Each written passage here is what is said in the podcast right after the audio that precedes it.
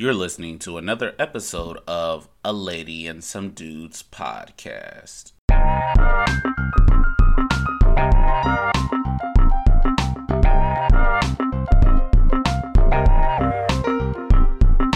Welcome back to another episode of A Lady and Some Dudes podcast. We're going to jump right into our show and start with our grateful moment.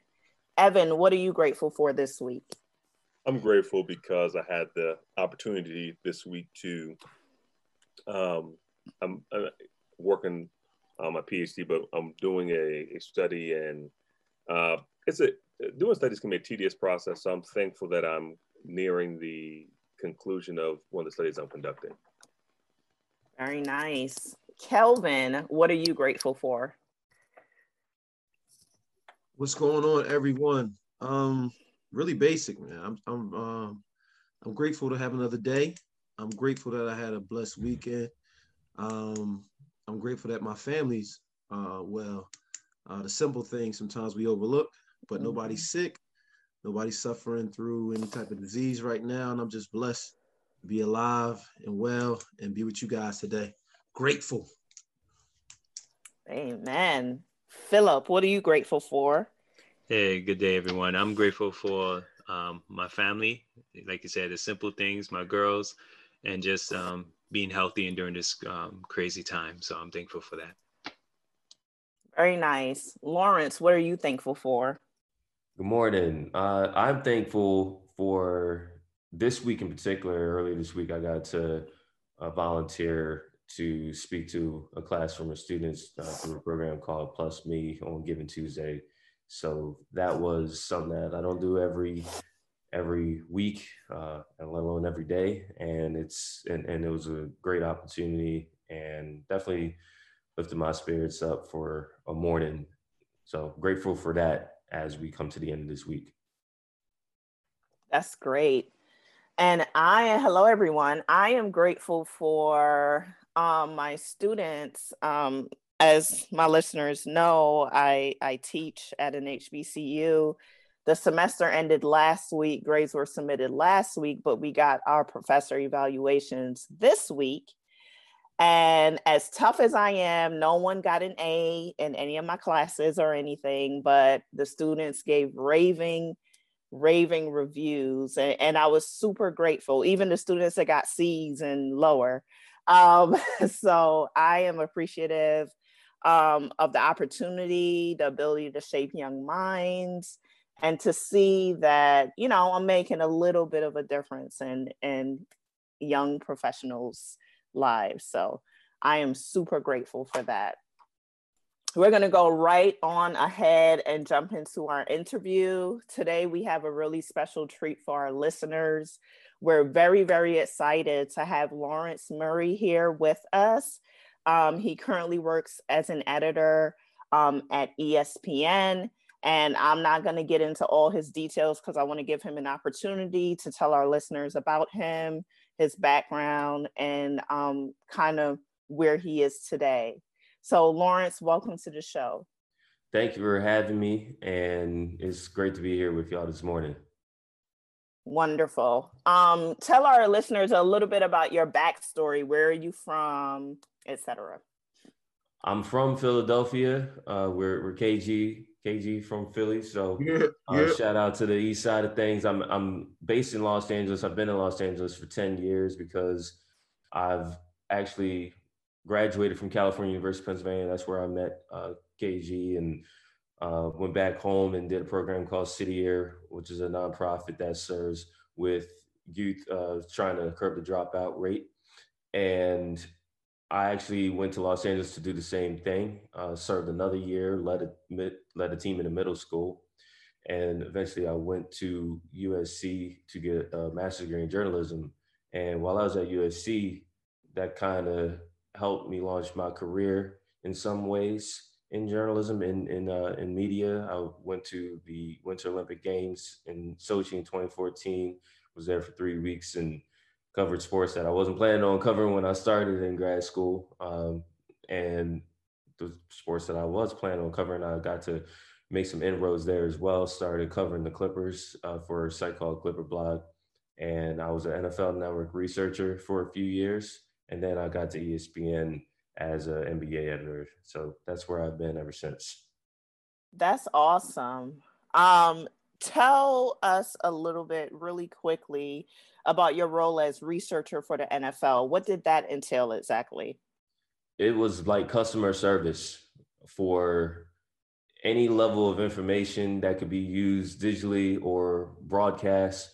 Uh, we that that team at the NFL, that that research department, we're there not just to answer the most basic questions about information or factual events, but we're also we're also in a position to provide an elevated level of content and context to the discussion of the game of football and the discourse of football. And for me, when I first got there, they didn't know me from the next person. Um, they actually didn't really like my resume that much. Um, but because of who my resume came from, they're like, all right, let's have a courtesy interview with with this person at least. Um, and I was really grateful for that because what I w- might have been missing on my resume, I made more than made up for, not just in person, but with my level of preparation for covering uh, the game of football. And that's not even my first sport. My first sport was basketball. So um, when I when they hired me, they were like, "Let's give you a couple months, see what you can do." I got to work on shows like Total Access, where you're in the production meetings, you have the rundown, and you're putting in the stats for the graphics people. Uh, you're checking all that, but then you're also in the meetings. You get to work with the host, and you get to work with the analysts, and you get to provide context about, hey, you know, so and so is doing really well against this particular defense in the past, or so and so is going to be having these are the draft assets they have. Like if you can have that stuff at the top of mind and you can express that to whoever the hosts are or whoever the analysts or even the guests sometimes. I remember Antonio Brown came in one time and our department put together a chart of where he's most effective with his ability to get open and to make plays. And he wasn't quite a solid receiver down the field. And I showed him that and was talking to him about it. He was like, all right, bet I'm gonna, I'm gonna, I'm gonna fix that. The next year, he had one of his better uh, years of his career. So it's like, um, I, I was in a position at the NFL where it's like some days I was on set working on shows, but some days I was just at my desk and getting ready for the research packet that our group would put out. So I did that for three years. The last day at the NFL was actually that Falcons Patriots Super Bowl uh, where obviously the Falcons blew a 28-3 lead. I was running the Twitter account for the NFL uh, research department that day. So you can imagine that was that was a lot. A lot of records were broken that day. So uh, that was my time at the NFL. Listen, listen. I, um, it's a lot to talk to you about, man. From from anywhere from the Drew League to the NBA, uh, a lot of things to talk to you about. But I want to go back. Uh, I want to go back before USC, when did you know you wanted to get into media analytics? What was that moment you said, okay, uh, this is what I want to do for my career? That's a it's an interesting question because it's been a rolling evolution. When I got to Cal U, when you met me, Kelvin, I knew I wanted to do something with my with my life and what I'm calling uh, pro sports media. I wasn't calling it that when I got to college, you know. I was a communication studies major, but I didn't want to be the one like just being a homer for the Cal U teams, for instance. You know, I right. mean, I was more comfortable being on the stats and information desk, uh, you know, during basketball games at Cal U. I wanted to play basketball still when I got to Cal U. So uh, I needed to figure out what I was good at over a long period of time. I got to Cal U in 2005, graduated high school in 2005. I didn't get the master's degree until 2014. In between that time, I developed a sense of not just what I look like in, as a professional, but what am I interested in and what can get me paid and where do I need to do that? That took a long time to develop. I'm still kind of developing, to be honest with you. I have a you know, I'm, I'm blessed to have the position that I have now, but I'm not where I want to be ultimately. And I'm evolving uh, my sense of belonging um, in this industry. But w- the moment that pushed me to USC was simply I didn't have anything after city year. I didn't. I was in Los Angeles. I didn't know enough people, evidently, and I was like, I need to have a better network. I know I can write, and I know I can do so that isn't just spit and bland information. I can be relatable uh, and be in, entertaining while informing. And I just felt like the best way to marry all of those attributes was to pursue a degree in journalism and to focus on doing that, just doing everything of in the in the media field uh, in in terms of discussing pro sports. Nice. Wow, that's cool. That's really good. So Lawrence, this is a part in your life where something said, "Aha, I enjoy." And for me, where I fell in love with sports was 1986 when I saw the Mets win their championship. So, what was that aha moment for you to say, "I enjoy this sport"? And what sport was it? Man, you remember NBA Jam when it came out? Yeah. 95? All right. I was eight years old. I like video games. This is an easy story for me to tell, actually. Uh, which, if, if that's going to be the case when we talk, then then dope. But this was an easy one. I like video games. I, I, was playing Super Mario. I was playing Street Fighter, Ninja Turtles, all of them. All right. Uh, I did not like sports, so I was intimidated by. I, I was a scrawny kid, and so I was intimidated by ball sports, especially. You know, um, NBA Jam was the thing that bridged the gap for me. So it's like it was a video game, and yeah, it was basketball, but it made basketball like accessible. And I was really good at numbers and really good at math when I was even when I was young, even when I was in elementary school. So they had the ratings that kind of helped me too because it was like, oh, this person is supposed to do this well. Mm-hmm. You cannot have these skills as long as you have these skills. I was like, all right, cool. And I did that. I was going to a police athletic league after school. You know, I would be in school. I would take the bus, go to this after school program at the uh, police athletic league in South Jersey um, before I moved back to Philly full time with, with my with my parents. And um, it's like you playing the game, and then across the hall is the gym. So after a while, I was like, oh, I want to try and do what they doing in video games. And you can't do cannonball dunks or anything like that. It was like, let me try and like get the ball in the basket. I'll shoot underhand for a year. Um, and then it's like, I got the magazines and whatnot previewing the next seasons. And it was like, oh, look all these numbers. Can I understand it all? Like, let me put my own ratings together, you know? Because um, it's not like they kept updating NBA Jam, you know, right. they stopped that after a while so that that was my aha moment. Like NBA Jam was was the bridge for me that um, that helped me get on this course to begin with. Wow. So as you kind of talk about watching the game and wanting to get into the game, I guess my question is, um, and it, obviously you you're a numbers based researcher. So from a num- numbers based perspective, why don't some players who get to the league, who are doing well in college, not make it when they get to the league in the NBA professionally?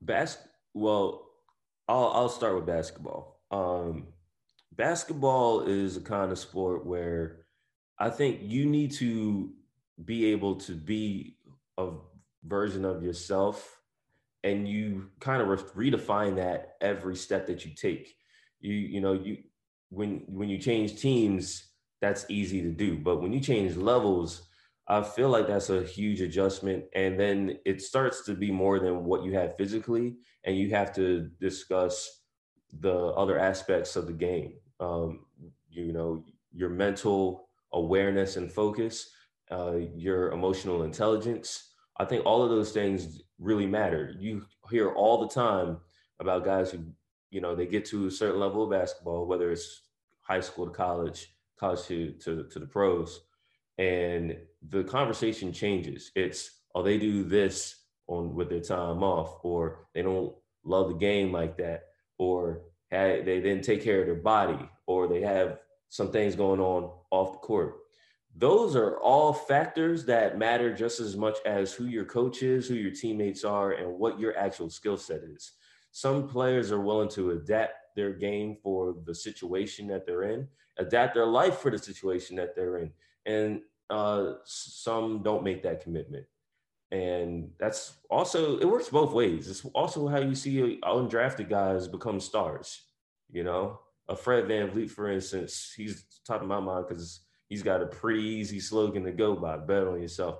It's like he was the same dude. And it's like, all right, he was undrafted. If anything, that helped him because I think he said he wanted to be undrafted. He got to pick his situation. He knew his skill set. He knew what kind of poise that he had. And it's, I think we can objectively say it worked out for him. That is, that is definitely true. Um, and I guess kind of piggying back off, off of that question, looking at the numbers, um, I don't know how much you knew about Steph Curry before he came in the league, but did you expect him to excel at the level that he has? I think it, I, I don't. I don't think anyone can say they expected him to be great. Let, Steph Curry is the is the reason I heard of Davidson in the first place. You know, um, just like London, Houston, Kelvin will get this. London, Houston the reason I heard of California, Pennsylvania in the first place. You know, I mean, Steph Curry put a school on the map. If you can do that, you know, you go to a mid major, even though he was the son of a really good NBA player, you know, you, you have something special to begin with. But I mean, Stephen, Stephen Curry, um, I mean, look, even three years in the league, you know, at the end of his third year, he had major ankle issues that compromised his next contract. Even at the end of his third NBA season, we saw NBA skills, but did you see unanimous MVP and and three-time champion with that franchise? Keep in mind the Warriors had missed the playoffs 16 out of 17 years at at one point. Uh, I don't think anyone in anyone who's being really like serious about what they're seeing uh, could predict the kind of Stephen Curry that we see now in 2020 back in 2010. Definitely, definitely agree. I was arguing with uh somebody we know too, uh, Sharif Bray, about that a long time ago, uh, about that Steph Curry situation, because I didn't think he was going to be that good. I was, I'm happily wrong though. I'm, I'm proud of his success, but I want to ask you a little bit about this Drew League thing. I want to, I want to tie it into this draft. All right. Sure. So one of the highlights or highliners in, at the Drew League was Lamelo. Was it? It's a Lamelo, right? Was it Lamelo play? It was Lamelo, Lamelo in 2019. Yeah. Okay, so I want to know when you watched him play just at the Drew League, did you see a top three pick, and how is his translate? How's his skills going to translate to the next level? When Lamelo debuted at the Drew, I didn't know much about him outside of the 92 points at Chino Hills and bouncing all over the all over the world. Uh, we're not even talking about Australia at this point. He hadn't been in Australia yet. We didn't know he was going to go to Australia, but he had been in Lithuania. You know, he had been at in Ohio. So for a kid who was at the age of being able to be a freshman in college, mm-hmm. there was like a lot of all right you know, your Lonzo's brother, who's a pro, your LaVar's son. We all know what uh, the publicity that has come with that. Uh, a lot of people had a reason to be like, what's this kid about? LaMelo was incredibly impressive in the Drew in 2019 for two reasons. Number one, he was playing with grown men. Dudes don't come to the Drew and it's not a pickup game. It might feel like a pickup game, but it's a league it's a program league with dudes who get money playing hoop from all over the world in the craziest situations. Okay. We're not talking about just the best countries in Europe. We're talking about the Middle East, dudes play at the Drew who've been in, in who've been in Australia, been in Asia. So you come into the Drew, you come into South Central LA, and like you can't just you, you can't lollygag out there. You can't go through the motions. It, mm. You know, if you do, you get embarrassed. Um, and I'm not saying that because someone told me to say that. I've seen it. I've covered the Drew since summer 2014, and there's people who were watching the Drew decades before that. Uh, I, I just know. Uh, LaMelo looked like he belonged. He looked like he belonged among grown men playing a position where he had the ball all the time, and he was on a good team. Not a team of young, some dudes were young, but it was, it was a mix of guys who, again, had been around and he belonged. But then there's the poise. He brought a crowd to the building. People wanted to see him play. And to get that status as a teenager at the Drew is special. And again, you can lose your mind with that. Now, LaMelo was the same dude every week. He's the same dude every week. He just smiled and played his game and elevated the talent around him.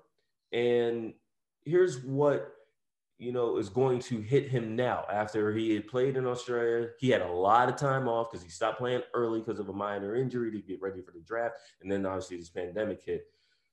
He's probably not going to start at the beginning of the year. Uh, he went to a team with two starting guards and uh, Terry Rozier, who Charlotte gave him a pretty significant contract, and Devonte' Graham, who was a most improved player candidate. I didn't think he should have won, um, but he was absolutely better his second year than his first year, and he's a really good distributor. I think Graham has more of a sustainable skill set next to LaMelo than Rozier does. Rozier makes more sense off the bench eventually, but LaMelo hasn't played, and it's another adjustment. We talked about adjustments. I think LaMelo is a phenomenal passer, a preternatural passer.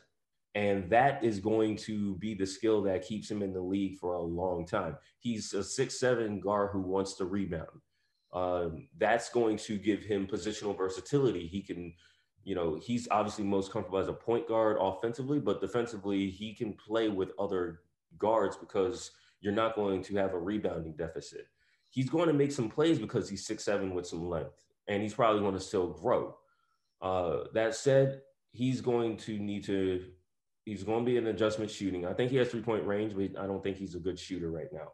He is not a good scorer. He's going to struggle to score. Um, we saw that with Lonzo. Lonzo is a is one of the worst scoring um, point guards in the league as far as like a per shot basis, but that's not Lonzo's game. Lonzo is a special NBA player because of his ability to pass the ball. Like those ball boys can throw the rock around. Um, that's that that is going to be Lamelo's reality. Like he's it's his curve in terms of scoring where he can find his shots is going to be a major adjustment.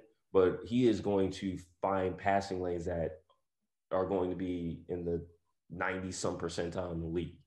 Uh, so it's going to take him a while. People need to be patient, and you got to, you know, this ain't 2K. You don't you don't just get a guy and be like, oh, he's going to drop 20 on day one it's going to take him some time. I don't know if he's ever going to be a 20 point per game scorer in the NBA, but his ability to pass the ball is NBA ready right now. I can say that right now. Wow. Well, we're here in Charlotte and we're looking forward to seeing that. But I'm a Knicks fan, so God you bless know, you, man. I have questions about that, but um, my but more importantly, um, Lawrence, what story have you brought to life that really touched you um, during your your your time as an editor or a, a writer for ESPN that some people might have missed? That's a now I knew we was going to get a tough question, so congratulations, Philip. You, you got one for me. Uh, you might have to help me out with that one. Um, a story that story that is bringing life. Um, I know you've written extensively about the the about the Clippers right? Um, yeah. That's the one. Um, I think you might have touched something about racial justice. Yeah. Um, you know what's funny? When I first started with Clipper Blog, I was I, I was just getting back from Russia. Okay, February 2014.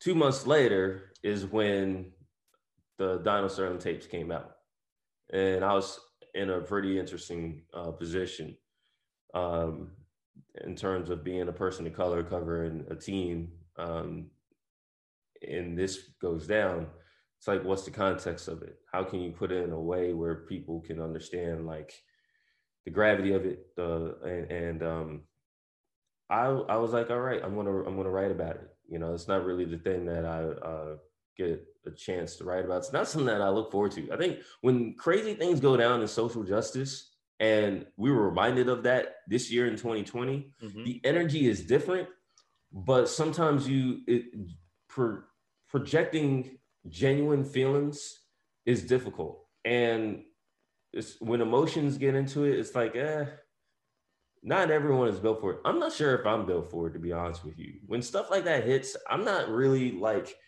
first thought in my mind is not, oh man, how can I get a byline about how racism affects me in the grand, you know, the big picture of sports, you know. But that, I was in that position in 2014, and um, I try to express myself in the context of where I was and the context of the players that I cover in the best way that I could.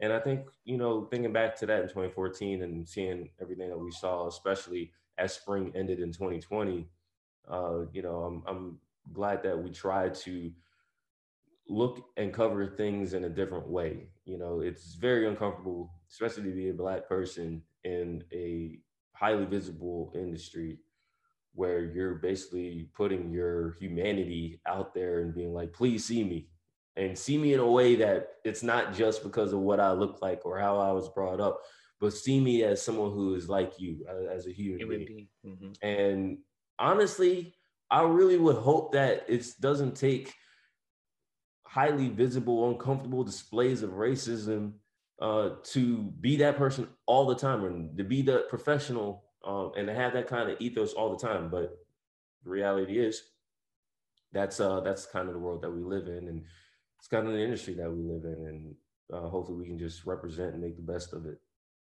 So I'm about to ask you a loaded back to basketball. I'm about to ask you a loaded question. Thank so, you for the for the for the for, for the ease in. I'm ready. So my question is the 2020 2021 Sixers.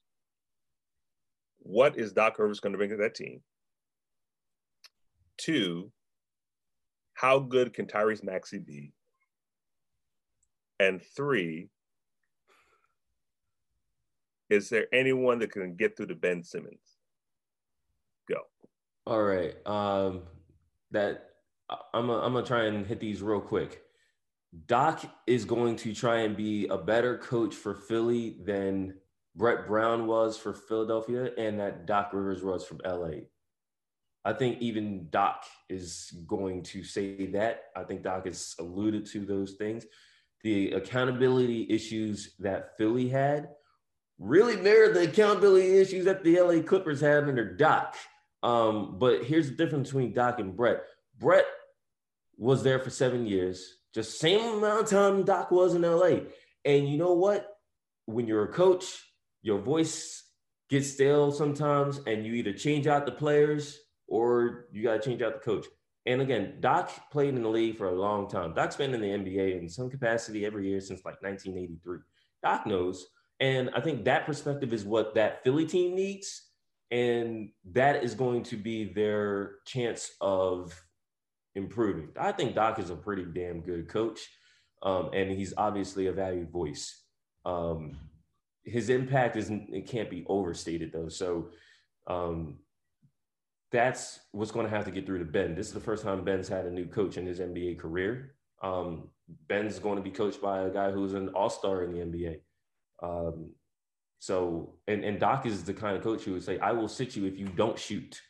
And you know what? Doc might actually be able to do that with someone like Ben in a way where, you know, Brett Brown probably couldn't. It's like, I remember when Vinny Del Negro was the head coach of the Clippers, a good Clippers team, but they let him go.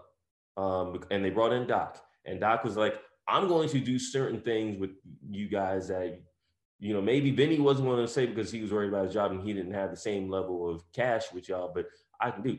Blake Griffin evolved as a player under Doc. You know, Blake went from a guy who ignorant people would say he doesn't have a dunk to a guy who is like, oh, look at his passing ability, look at his ability to evolve his game, step out and shoot. By the time the Clippers traded him, he was a way better player and asset, even with the injuries, than he was when when when Doc got there. And that's really what the model should be for Ben Simmons. Uh, in the middle of that, you asked about Tyrese Maxey. I think Tyrese has an incredible basketball character. I think he's someone who wants to be good and is a actual. He's a really good guy. He's driven. He's motivated. He's got a good base. Um, skill wise, it's going to take him a while. And he went to a team that does not need him.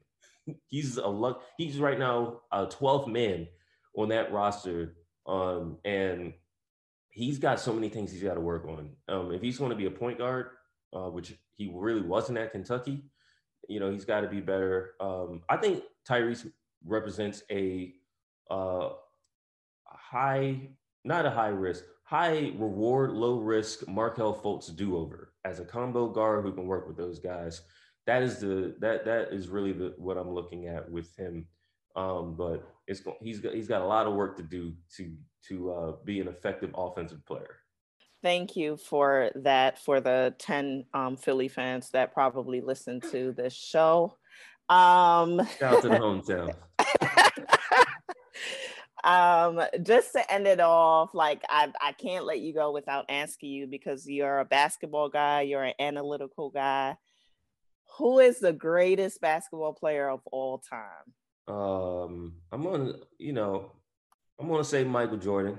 Um, I'm gonna say Michael Jordan for two reasons. Number one, LeBron James isn't done playing yet, so I'm a I'm gonna respect LeBron. He's asked for respect. I'm gonna respect LeBron and let him continue to have his career. You know, um, because he's the one who's putting a lot of heat on. It's it's I it's one of those things I can't go that deep on. You know, Michael Jordan. Let's just be real. People say he's the greatest for two reasons. One, because then highlights, them highlights are impeccable. Okay, and two, I think we saw this year when the pandemic hit the power of that brand. And it ain't just what you did on the court. It really isn't. It's your ability to transcend what you did on the court and connect. And that's where that's where it is for Michael Jordan. You know, every decade in the NBA is some level of Lakers or Celtics BS, except the 90s. The Chicago Bulls. Think about the Chicago Bulls. Everyone knows, and everyone's a huge everyone who's a huge fan of the Chicago Bulls, both uh, domestically and internationally, is because of one dude. You know, them six championships, that era. I mean, there's no other player who transcended a franchise like that. Uh, you know, every other franchise are built on the power of the volume of individuals who have played for them, and they've been great. Michael Jordan, it's like before Mike Chicago Bulls, irrelevant. We all know that. Since Mike, that team's been the one conference finals and they lost it. Okay. Like that that that that's why Michael Jordan is the is, is the greatest for me. But you know, ask me again in five years. And you know what? We definitely will do that. Matter of fact, we'll ask you in about two and a half years or so. We should probably have a good um, base. And we'll, uh, we'll, we'll, know how good Space Jam uh, is by then too. Yeah, it's gonna be dry. But yeah, so thank you so much for coming on. Like, I really, really enjoyed you. I feel like we have a million more questions to ask you, but for the purpose of time, we'll end it here. We hope that you would accept a future invitation because I feel like there's just so much more to kind of unpack. Hey, um, um, I, I, appreciate it. Uh, it's like I said, Sunday mornings, blessings on Sunday morning. So um, Thank y'all for helping me get up. Thank you for tuning in to another episode of A Lady and Some Dudes. Please remember to follow us, like, share. We are on Facebook and Instagram. Our Facebook handle is at A Lady and, that is the and sign, Some Dudes.